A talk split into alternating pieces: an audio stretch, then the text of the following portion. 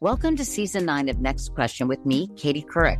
I've got some big news to share with you in our season premiere featuring the one and only Kris Jenner. Oh my gosh, congratulations. That is very, very exciting. And that's just the beginning. We'll also be joined by podcast host Jay Shetty, Hillary Clinton, Renee Fleming, Liz Cheney, and many more. So come on in, take a break from the incessant negativity for a weekly dose of fascinating conversations some of them, I promise, will actually put you in a good mood. Listen to Next Question with me, Katie Couric, on the iHeartRadio app, Apple Podcasts, or wherever you get your podcasts. MTV's official Challenge podcast is back for another season. And so are we. I'm Tori Deal. And I'm Anissa Ferreira. The wait is over, guys. All Stars 4 is finally here. And this season takes it to a whole new level old school legends, modern power players, and ex lovers are all competing in Cape Town, South Africa for the prize of $300,000. And we're going to be right here along with you fans, covering every episode on the podcast. Listen to MTV's official Challenge podcast on the iHeartRadio app, Apple Podcasts, or wherever you get your podcasts. The Big Take from Bloomberg News brings you what's shaping the world's economies with the smartest and best informed business reporters around the world. We cover the stories behind what's moving money and markets and help you understand what's happening, what it means, and why it matters every afternoon. I'm Sarah Holder. I'm Saleha Mohsin. And I'm David Gura. Listen to the big take on the iHeartRadio app, Apple Podcasts, or wherever you get your podcasts. I'm Saleha Mohsin, and I've covered economic policy for years and reported on how it impacts people across the United States in 2016, I saw how voters were leaning towards Trump and how so many Americans felt misunderstood by Washington. So I started the Big Take DC. We dig into how money, politics, and power shape government and the consequences for voters. With new episodes every Thursday, you can listen to the Big Take DC on the iHeartRadio app, Apple Podcasts, or wherever you get your podcasts. Countdown with Keith Olbermann is a production of iHeartRadio.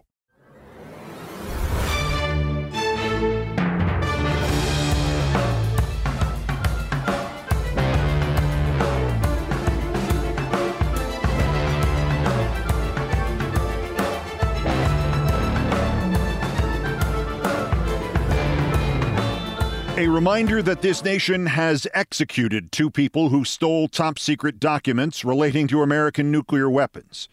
Donald John Trump is now suspected of stealing top secret documents relating to nuclear weapons.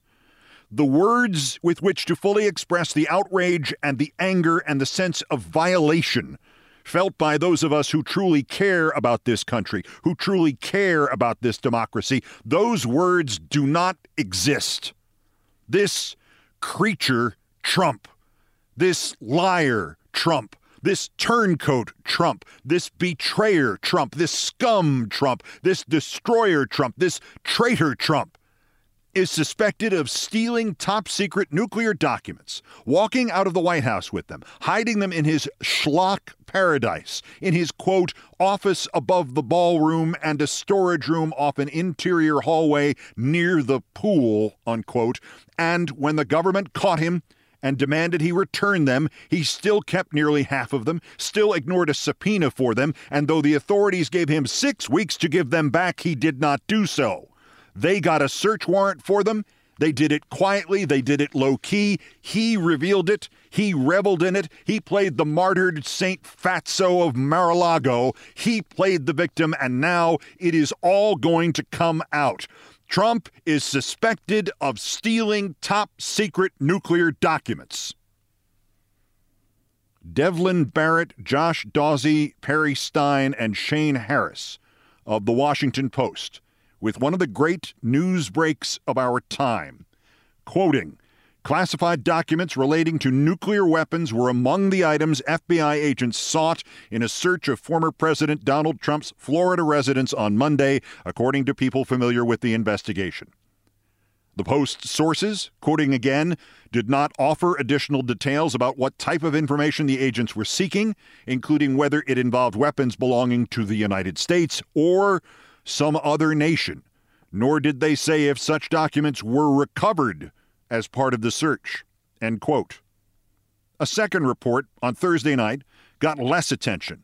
Brian Entin, the national reporter for the TV network News Nation and formerly an investigative reporter in South Florida, adding, quote, Sources tell me the FBI took dozens of classified documents from Mar-a-Lago, including TS slash SCI information. That stands for Top Secret, Sensitive, Compartmented Information. It is among the most top secret levels. The details about the TS slash SCI materials being found in Trump's office and storage room are from his reporting. Quoting it again, the storage room, I am told, is about 10 by 6, and there, quote, were boxes everywhere, end quote. Back to the Washington Post. It had a second previously unreported detail. It was about, quote, signals intelligence, intercepted electronic communications, like emails and phone calls of foreign leaders.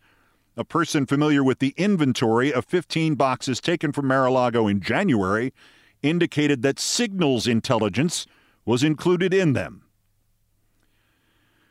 As Merrick Garland announced he would ask a court to unseal the search warrant for the nuclear documents Trump is suspected of stealing, we know now, a request Trump has now agreed with, astute reporters recognized a Department of Justice official sitting behind them.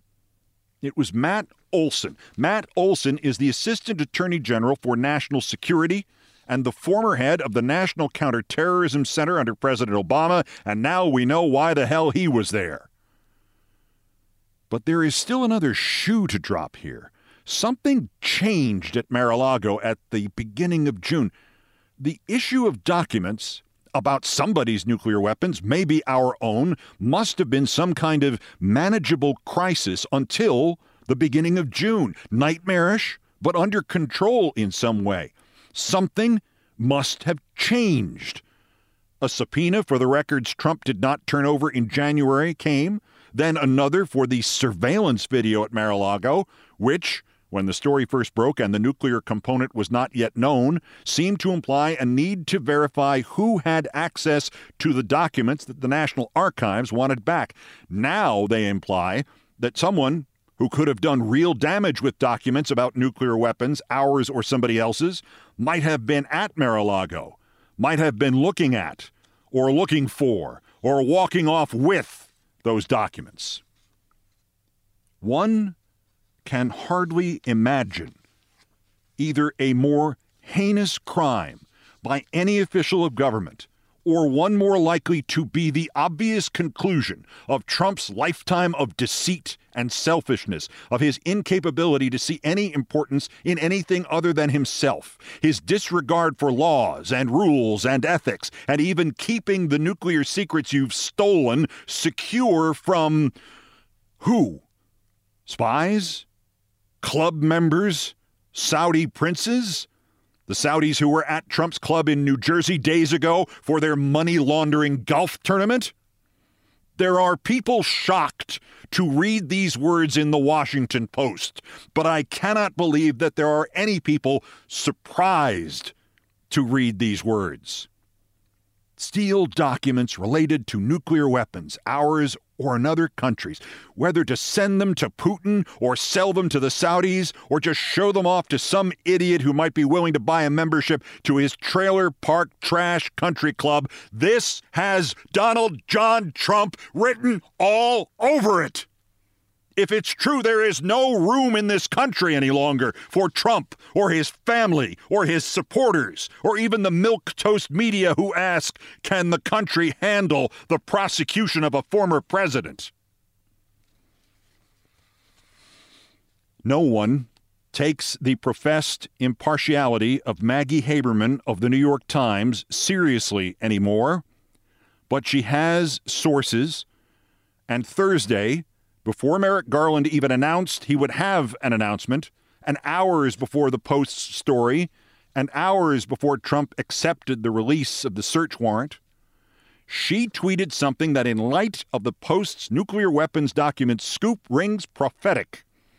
Quote Some senior GOPers have been warned by allies of Mr. Trump not to continue to be aggressive in criticizing the DOJ, and FBI over the matter because it is possible that more damaging information about Mr. Trump related to the search will become public. Thus, now, just as Trump had two choices, all the Republicans, all the fascists, all the militias, all the QAnons, all the Fox News puppets, all the One America propagandists, all the Proud Boys, all the Three Percenters, all the Oath Keepers, all the vermin, all the scum, they still have two choices. Trump's midnight statement was typical. He is the victim. There was a break in. Poll numbers great. Weaponization. Whatever the warrant says, whatever the Mar a Lago boxes contain, he and they will make up some excuse and find some pretext, and America will become their dictatorship, or we will expunge them from our present and our future and our history. There are no other choices. The Republican House Judiciary Twitter account, Jim Jordan's little gang, actually, Thursday night, responded to the prospect of a president who might be guilty of committing or aiding nuclear espionage with this quote So, hours after Merrick Garland says that DOJ only speaks through its filings in court, they go out and leak this story to the Washington Post.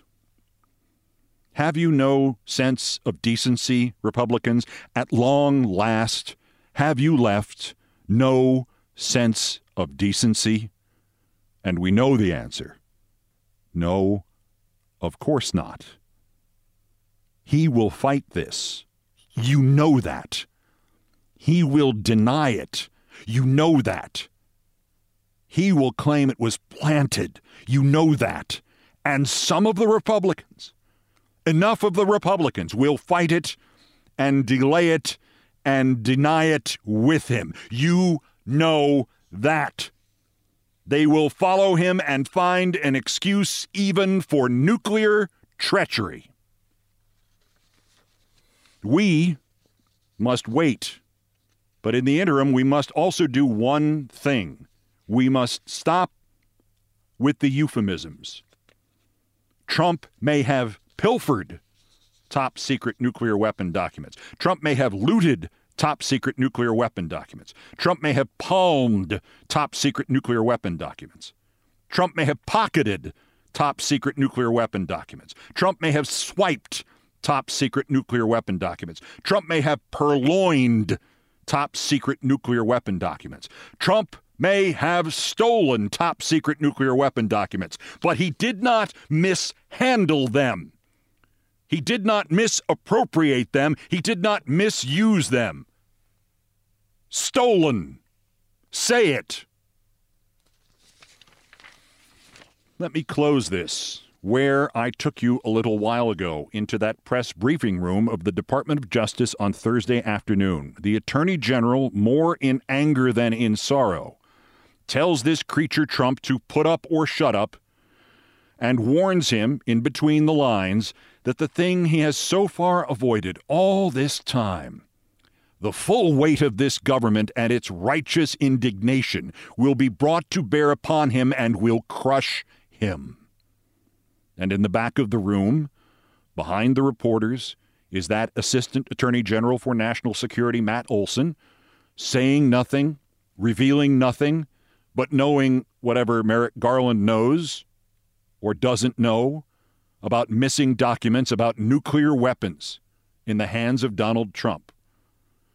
There is a curious fact about Matthew Glenn Olsen that somehow raises this entire nightmare to something higher, almost more imperative, certainly more ironic.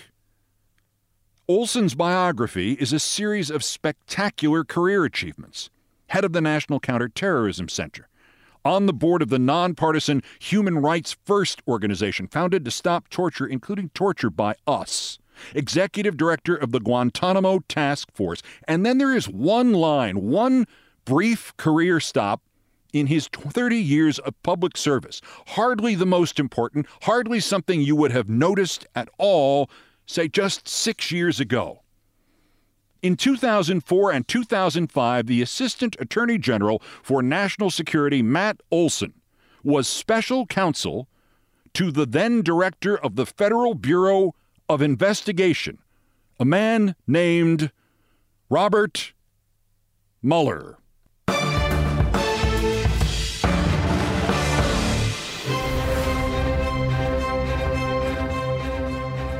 Still ahead on Countdown because we must take a breath after all that. If we do not take it now, who knows when we can. It is James Thurber Day. Also, we have our first hopeful sign about Brittney Griner coming home. The guy who used to draw Dilbert makes the worst persons finals, and it's not for bad cartooning this time. And the last thing I needed just now was a reanimated Harry Caray singing Take Me Out to the Ball Game from a TV booth suddenly appearing at the Field of Dreams ballpark. And yet there it was. It might be. It could be. It isn't. He's been gone 24 years. Let him rest. All that's next. This is Countdown.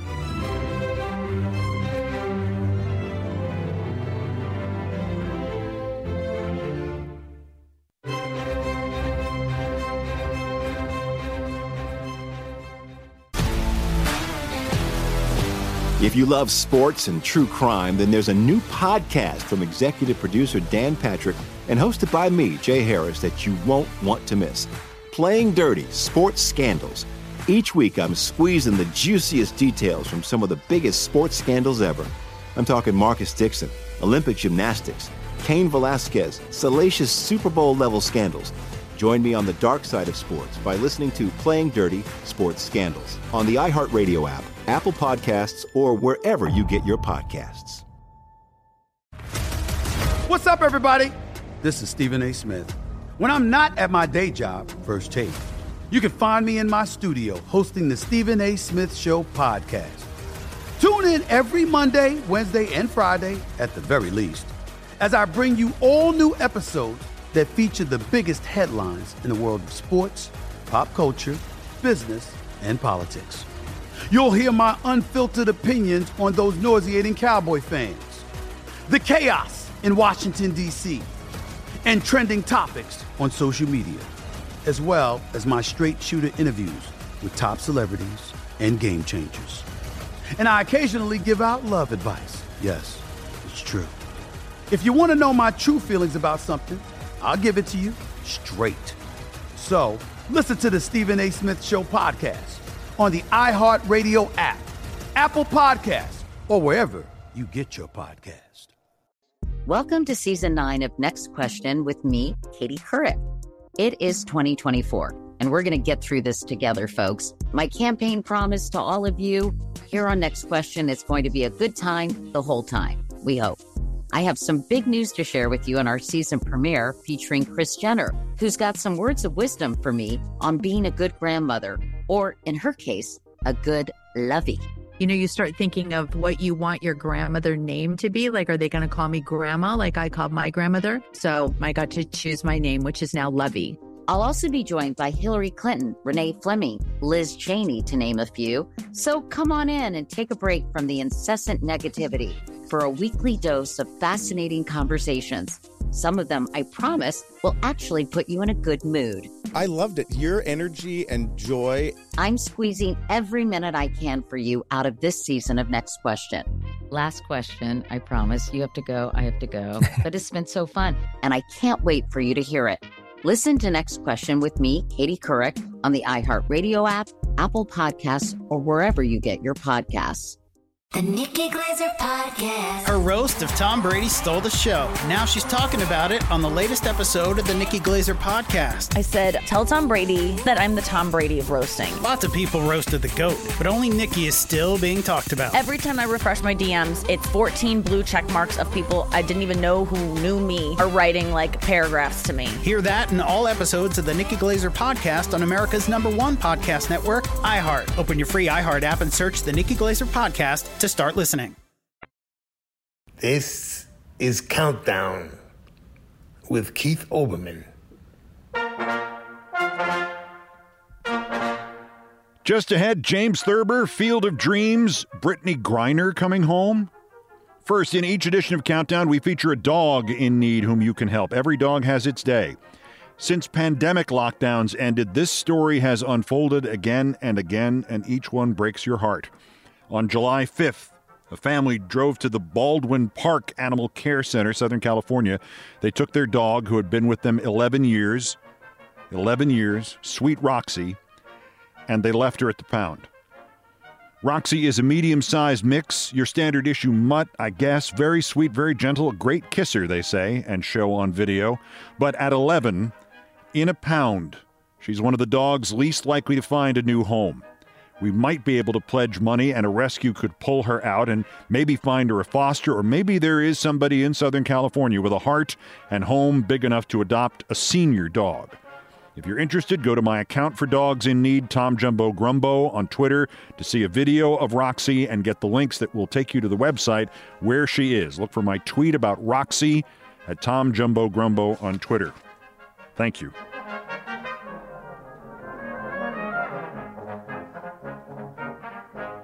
Coming up on Countdown, 40 years ago, I may have been the first person on television to do a story about the book that became Field of Dreams. And after last night's second Field of Dreams game, I am begging you, stop it already.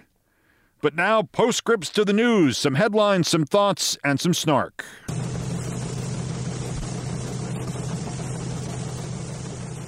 Dateline Cincinnati, you already know about this one. A man is dead now after he tried to storm the FBI office there. He was wearing body armor. He brandished an AR 15. He fired a nail gun at law enforcement. He then fled. He tried to hide in a field. He would not surrender. He raised the gun again towards the police and was killed by them. Authorities identified him as 42 year old Ricky Walter Shiffer. The New York Times says he appears in a video posted to Facebook on January 5th, 2021, at Black Lives Matter Plaza in Washington, supporting Trump on the night before the coup. There is also, dated Monday, right after the search at Mar a Lago, a post on Truth Social, Trump's version of Twitter, from an account using that same name, Ricky Shiffer. And the post reads in part, quote, I am proposing war be ready to kill the enemy. Violence is not all terrorism. Kill the FBI on sight and be ready to take down active enemies of the people and those who try to prevent you from doing it. And another dead American, courtesy of Donald Trump. Dateline Atlanta, another day, another Herschel Walker story. Opponents have put together a chilling ad in which his ex wife describes the time he put a gun to her head and threatened to kill her. The first time he put a gun to her head and threatened to kill her. Walker has now made a video in which he says, quote, My opponents think they're hurting me, but I'm glad they did this ad because it gives me the opportunity to end the stigma around mental health. Draw your own conclusions. Dateline Your Mailbox. The U.S. Post Office has given itself approval for a temporary price hike between October 2nd and January 22nd. Holiday congestion pricing, if you will. Priority mail will go up 75 cents. Some bigger deliveries could go up six and a half bucks. And inexplicably, the president has not yet removed the Postmaster General Louis DeJoy, even though he was appointed by Trump to destroy the post office. And Dateline Moscow. Light at the end of the tunnel? Russian Foreign Ministry spokesman Ivan Nechayev says, quote, Instructions were given to authorized structures to carry out negotiations. They are being conducted by competent authorities. It sounds like one of those we fed a hundred years of bureaucratic language into a computer and it spit out jokes. In fact, though it got no pickup during the day, the spokesman is confirming that the Russians are finally negotiating with the U.S. on a prisoner exchange that would send Americans Paul Whelan and WNBA basketball star Brittney Griner home. Amen.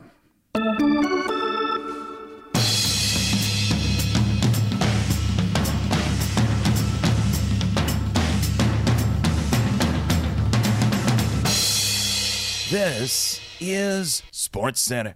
Wait, check that. Not anymore. This is Countdown with Keith Olbermann. From the world of wide sports, the NBA gets it right again. The most successful player in its history, its first African American superstar, its first black coach, Bill Russell, died just 13 days ago. The league has already announced it is retiring his number on every team. Nobody will ever be issued Russell's number six again in the National Basketball Association. Players now wearing it, and there are 10 of them, including LeBron James, Lou Williams, Kristaps Porzingis.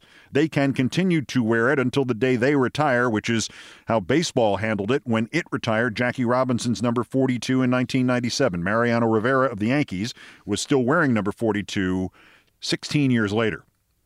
Speaking of retiring it, the second annual Field of Dreams game was played Thursday night in Dyersville, Iowa. Cubs and Reds, complete with fake old timey wood fencing around the field and fake manual scoreboards on the TV broadcast, and the announcers wearing sweater vests and cloth caps and sleeve protectors from the 1920s for no good reason, since the book and the film were set in the 1980s and everybody who watched the players on the field of dreams emerge from the corn and play their game, those fans would have been dressed like they normally did in the 1980s. I mean, if the announcers dressed up like it was 1982, it would make some sense. They also did a seventh inning stretch gimmick, gimmick involving a reanimated version of Harry Caray, the late great Cardinals and Cubs and White Sox and A's announcer. Harry died in 1980, uh, 1998, rather, and and I say this having known him. I think at this point, after all the postmortem commercials and bits, and the Will Ferrell sketches and everything else, and now him singing "Take Me Out to the Ball Game," only it's not him; it's an animated version, and it doesn't exactly look like him. I think Harry is somewhere in the universe at this point saying, "Hey, for God's sake!" Let my soul rest already.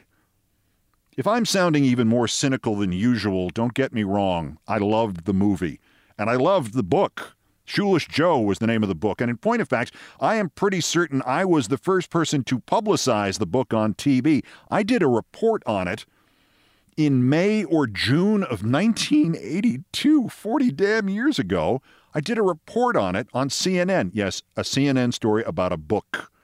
I extolled its nostalgia and its tale of redemption, and particularly its emphasis on the non commercial value of sports, in particular of baseball. And that is the exact opposite of the Field of Dreams game.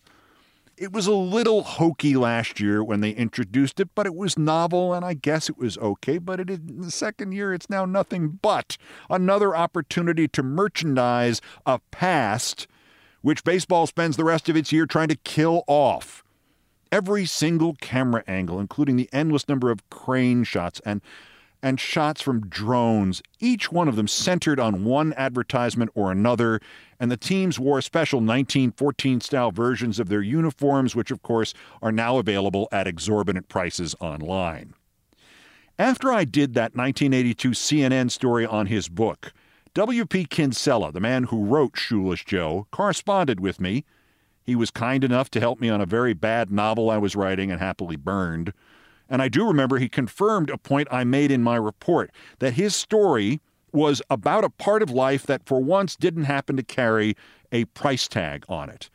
Well, all the Field of Dreams game is is price tags. And one last complaint doesn't it bother anybody that the players in their old timey uniforms playing in the same cornfield in which they shot the movie, they are cast in the role of the equivalents of the ball players in the film? And I hate to remind you of this, but the ball players, all the ball players in the film, they are dead.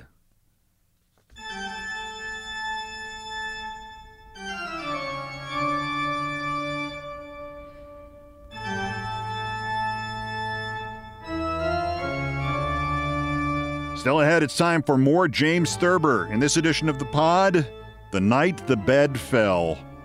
First, the daily roundup of the miscreants, morons, and Dunning Kruger effect specimens who constitute today's Hey, worst persons in the world.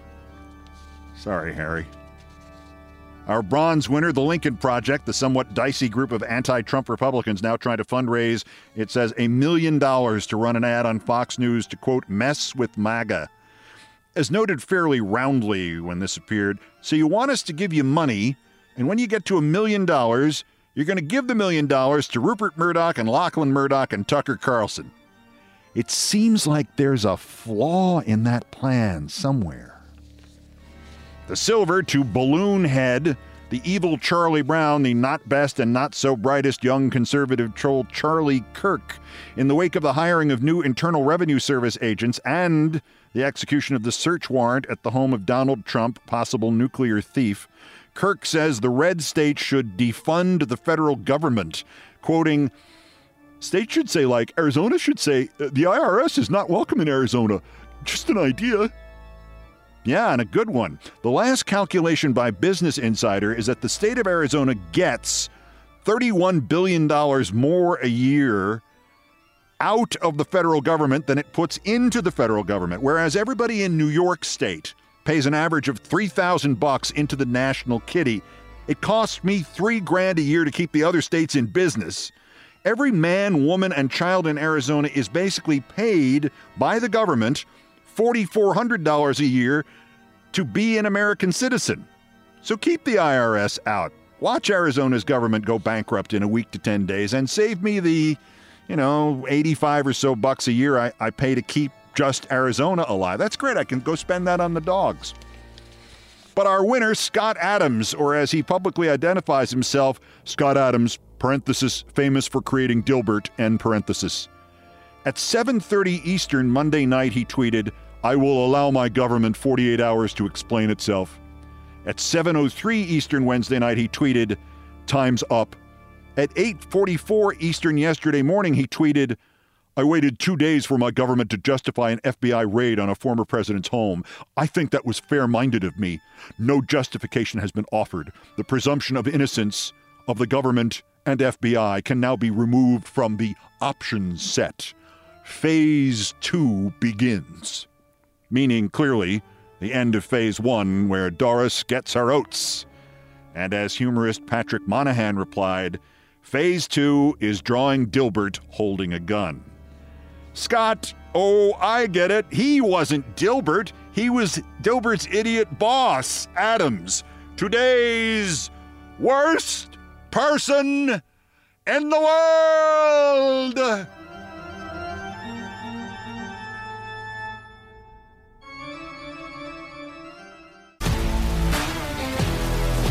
If you love sports and true crime, then there's a new podcast from executive producer Dan Patrick and hosted by me, Jay Harris, that you won't want to miss. Playing Dirty Sports Scandals. Each week, I'm squeezing the juiciest details from some of the biggest sports scandals ever. I'm talking Marcus Dixon, Olympic gymnastics, Cain Velasquez, salacious Super Bowl level scandals. Join me on the dark side of sports by listening to Playing Dirty Sports Scandals on the iHeartRadio app Apple Podcasts, or wherever you get your podcasts. What's up, everybody? This is Stephen A. Smith. When I'm not at my day job, First Take, you can find me in my studio hosting the Stephen A. Smith Show podcast. Tune in every Monday, Wednesday, and Friday, at the very least, as I bring you all new episodes that feature the biggest headlines in the world of sports, pop culture, business, and politics. You'll hear my unfiltered opinions on those nauseating Cowboy fans, the chaos in Washington, D.C., and trending topics on social media, as well as my straight shooter interviews with top celebrities and game changers. And I occasionally give out love advice. Yes, it's true. If you want to know my true feelings about something, I'll give it to you straight. So listen to the Stephen A. Smith Show podcast on the iHeartRadio app, Apple Podcasts, or wherever you get your podcast. Welcome to season nine of Next Question with me, Katie Couric. It is 2024, and we're going to get through this together, folks. My campaign promise to all of you here on Next Question is going to be a good time the whole time. We hope. I have some big news to share with you on our season premiere featuring Kris Jenner, who's got some words of wisdom for me on being a good grandmother, or in her case, a good lovey. you know, you start thinking of what you want your grandmother name to be. Like, are they going to call me grandma like I called my grandmother? So I got to choose my name, which is now Lovey. I'll also be joined by Hillary Clinton, Renee Fleming, Liz Cheney, to name a few. So come on in and take a break from the incessant negativity for a weekly dose of fascinating conversations. Some of them, I promise, will actually put you in a good mood. I loved it. Your energy and joy. I'm squeezing every minute I can for you out of this season of Next Question. Last question, I promise. You have to go, I have to go. but it's been so fun, and I can't wait for you to hear it. Listen to Next Question with me, Katie Couric, on the iHeartRadio app, Apple Podcasts, or wherever you get your podcasts. The Nikki Glazer Podcast. Her roast of Tom Brady stole the show. Now she's talking about it on the latest episode of the Nikki Glazer Podcast. I said, tell Tom Brady that I'm the Tom Brady of roasting. Lots of people roasted the GOAT, but only Nikki is still being talked about. Every time I refresh my DMs, it's 14 blue check marks of people I didn't even know who knew me are writing like paragraphs to me. Hear that in all episodes of the Nikki Glazer Podcast on America's number one podcast network, iHeart. Open your free iHeart app and search the Nikki Glazer Podcast to start listening.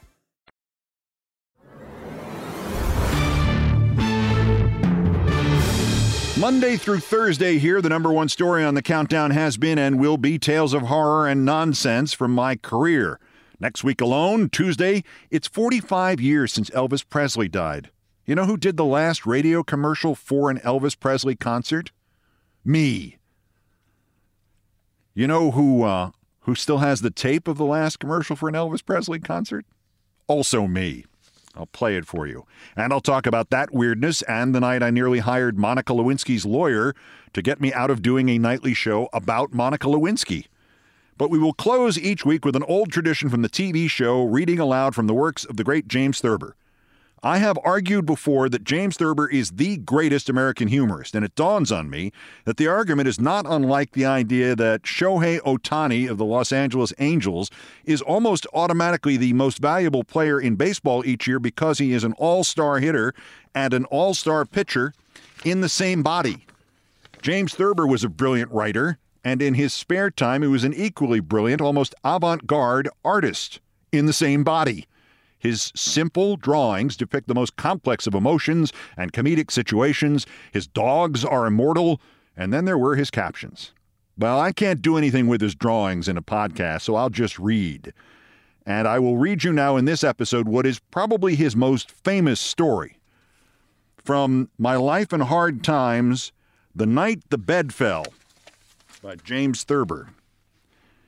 I suppose that the high water mark of my youth in Columbus, Ohio, was the night the bed fell on my father. It makes a better recitation, unless, as some friends of mine have said, one has heard it five or six times, than it does a piece of writing, for it is almost necessary to throw furniture around, shake doors, and bark like a dog to lend the proper atmosphere and verisimilitude to what is admittedly a somewhat incredible tale. Still, it did take place. It happened then that my father had decided to sleep in the attic one night to be away where he could think. My mother opposed the notion strongly because she said the old wooden bed up there was unsafe, it was wobbly, and the heavy headboard would crash down on father's head in case the bed fell and kill him. There was no dissuading him, however, and at a quarter past ten he closed the attic door behind him and went up the narrow, twisting stairs. We later heard ominous creakings as he crawled into bed. Grandfather, who usually slept in the attic bed when he was with us, had disappeared some days before. On those occasions, he was usually gone six or eight days and returned growling and out of temper with the news that the federal union was run by a passel of blockheads and that the Army of the Potomac didn't have any more chance than a fiddler's bitch.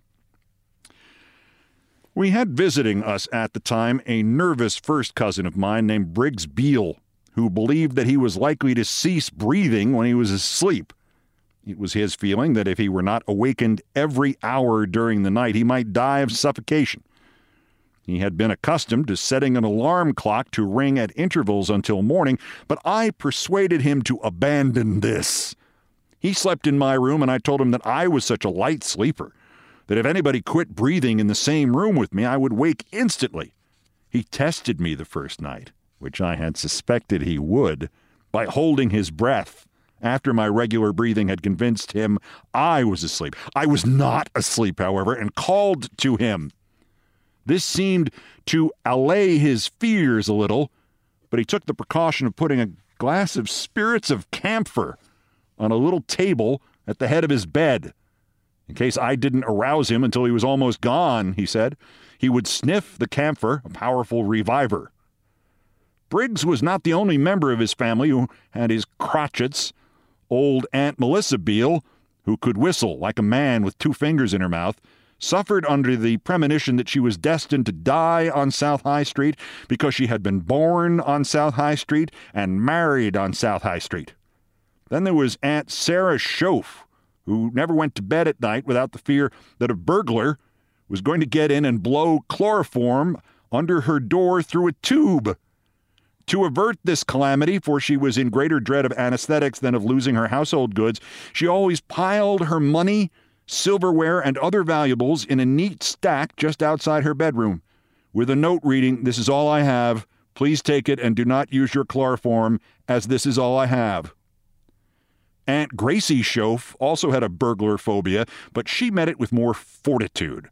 She was confident that burglars had been getting into her house every night for 40 years. The fact that she never missed anything was to her no proof to the contrary. She always claimed that she scared them off before they could take anything by throwing shoes down the hallway. When she went to bed, she piled, where she could get at them handily, all the shoes there were about her house. Five minutes after she had turned off the light, she would sit up in bed and say, Hark! Her husband, who had learned to ignore the whole situation as long ago as 1903, would either be sound asleep or pretend to be sound asleep.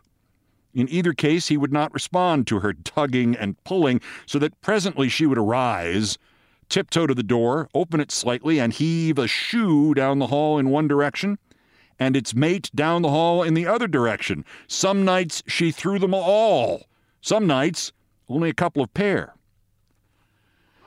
But I am straying from the remarkable incidents that took place during the night that the bed fell on father. By midnight, we were all in bed. The layout of the rooms and the disposition of their occupants is important to an understanding of what later occurred. In the front room upstairs, just under father's attic bedroom, were my mother and my brother Herman, who sometimes sang in his sleep, usually marching through Georgia or onward Christian soldiers. Briggs Beall and myself were in a room adjoining this one. My brother Roy was in a room across the hall from ours. Our bull terrier Rex slept in the hall. My bed was an army cot, one of those affairs which are made wide enough to sleep on comfortably only by putting up, flat with the middle section, the two sides, which ordinarily hang down like the sideboards of a drop leaf table. When these sides are up, it is perilous to roll too far toward the edge, for then the cot is likely to tip completely over, bringing the whole bed down on top of one with a tremendous banging crash. This, in fact, is precisely what happened. About two o'clock in the morning. It was my mother who, in recalling the scene later, first referred to it as the night the bed fell on your father. Always a deep sleeper and slow to arouse, I had lied to Briggs. I was at first unconscious of what had happened when the iron cot rolled me onto the floor and toppled over on me. It left me still warmly bundled up and unhurt, for the bed rested above me like a canopy. Hence, I did not wake up, only reached the edge of consciousness and went back. The racket, however, instantly awakened my mother in the next room, who came to the immediate conclusion that her worst dread was realized. The big wooden bed upstairs had fallen on father. She therefore screamed, Let's go to your poor father! It was this shout, rather than the noise of my cot falling, that awakened Herman in the same room with her. He thought that mother had become, for no apparent reason, hysterical. You're all right, Mamma, he shouted, trying to calm her. They exchanged shout for shout for perhaps ten seconds. Let's go to your poor father! And you're all right! That woke up Briggs. By this time, I was conscious of what was going on in a vague way, but did not yet realize that I was under my bed instead of on it. Briggs, awakening in the midst of loud shouts of fear and apprehension, came to the quick conclusion that he was suffocating and that we were all trying to bring him out. With a low moan, he grasped the glass of camphor at the head of his bed, and instead of sniffing it, he poured it over himself. The room reeked of camphor. Ugh, ah, choked Briggs like a drowning man, for he had almost succeeded in stopping his breath under the deluge of pungent spirits. He leaped out of bed and groped toward the open window, but he came up against one that was closed. With his hand, he beat out the glass, and I could hear it crash and tinkle on the alleyway below. It was at this juncture that I, in trying to get up, had the uncanny sensation of feeling my bed above me. Foggy with sleep, I now suspected in my turn that the whole uproar was being made in a frantic endeavor to extricate me from what must be an unheard of and perilous situation. Get me out of this! I bawled. Get me out! I think I had the nightmarish belief that I was entombed in a mine. gasped Briggs, floundering in his camphor. By this time, my mother, still shouting, pursued by Herman, still shouting, was trying to open the door to the attic in order to go up and get my father's body out of the wreckage. The door was stuck, however, and would not yield. Her frantic pulls on it only added to the general banging and confusion. Roy and the dog were now up, the one shouting questions, the other barking. Father, farthest away and soundest sleeper of all, had by this time been awakened by the battering on the attic door. He decided that the house was on fire. I'm coming, I'm coming, he wailed in a slow, sleepy voice. It took him many minutes to regain full consciousness. My mother, still believing he was caught under the bed, detected in his I'm coming the mournful, resigned note of one who is preparing to meet his maker.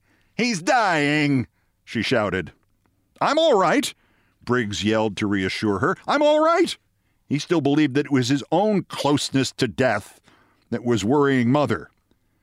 I found at last the light switch in my room, unlocked the door, and Briggs and I joined the others at the attic door. The dog, who never did like Briggs, jumped for him, assuming that he was the culprit in whatever was going on, and Roy had to throw Rex and hold him. We could hear Father crawling out of the bed upstairs. Roy pulled the attic door open with a mighty jerk, and Father came down the stairs, sleepy and irritable, but safe and sound. My mother began to weep when she saw him. Rex began to howl. What in the name of God is going on here? asked Father. The situation was finally put together like a giant jigsaw puzzle. Father caught a cold from prowling around in his bare feet, but there were no other bad results. I'm glad, said Mother, who always looked on the bright side of things, that your grandfather wasn't here.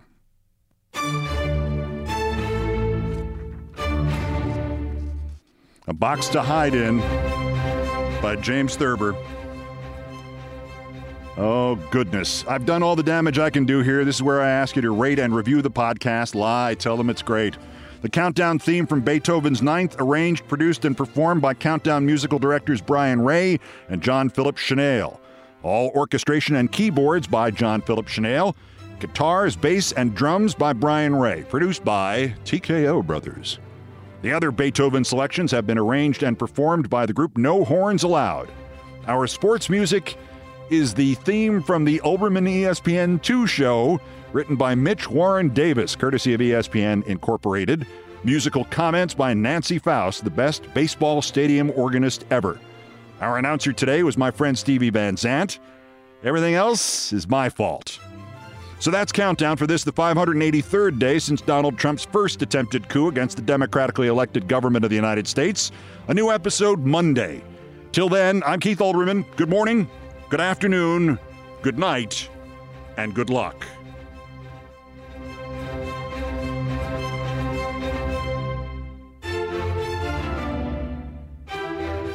Countdown with Keith Olbermann is a production of iHeartRadio. For more podcasts from iHeartRadio, visit the iHeartRadio app, Apple Podcasts, or wherever you get your podcasts.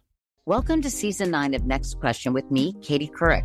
I've got some big news to share with you in our season premiere featuring the one and only Kris Jenner. Oh my gosh, congratulations. That is very, very exciting. And that's just the beginning. We'll also be joined by podcast host Jay Shetty, Hillary Clinton, Renee Fleming, Liz Cheney, and many more. So come on in, take a break from the incessant negativity for a weekly dose of fascinating conversations.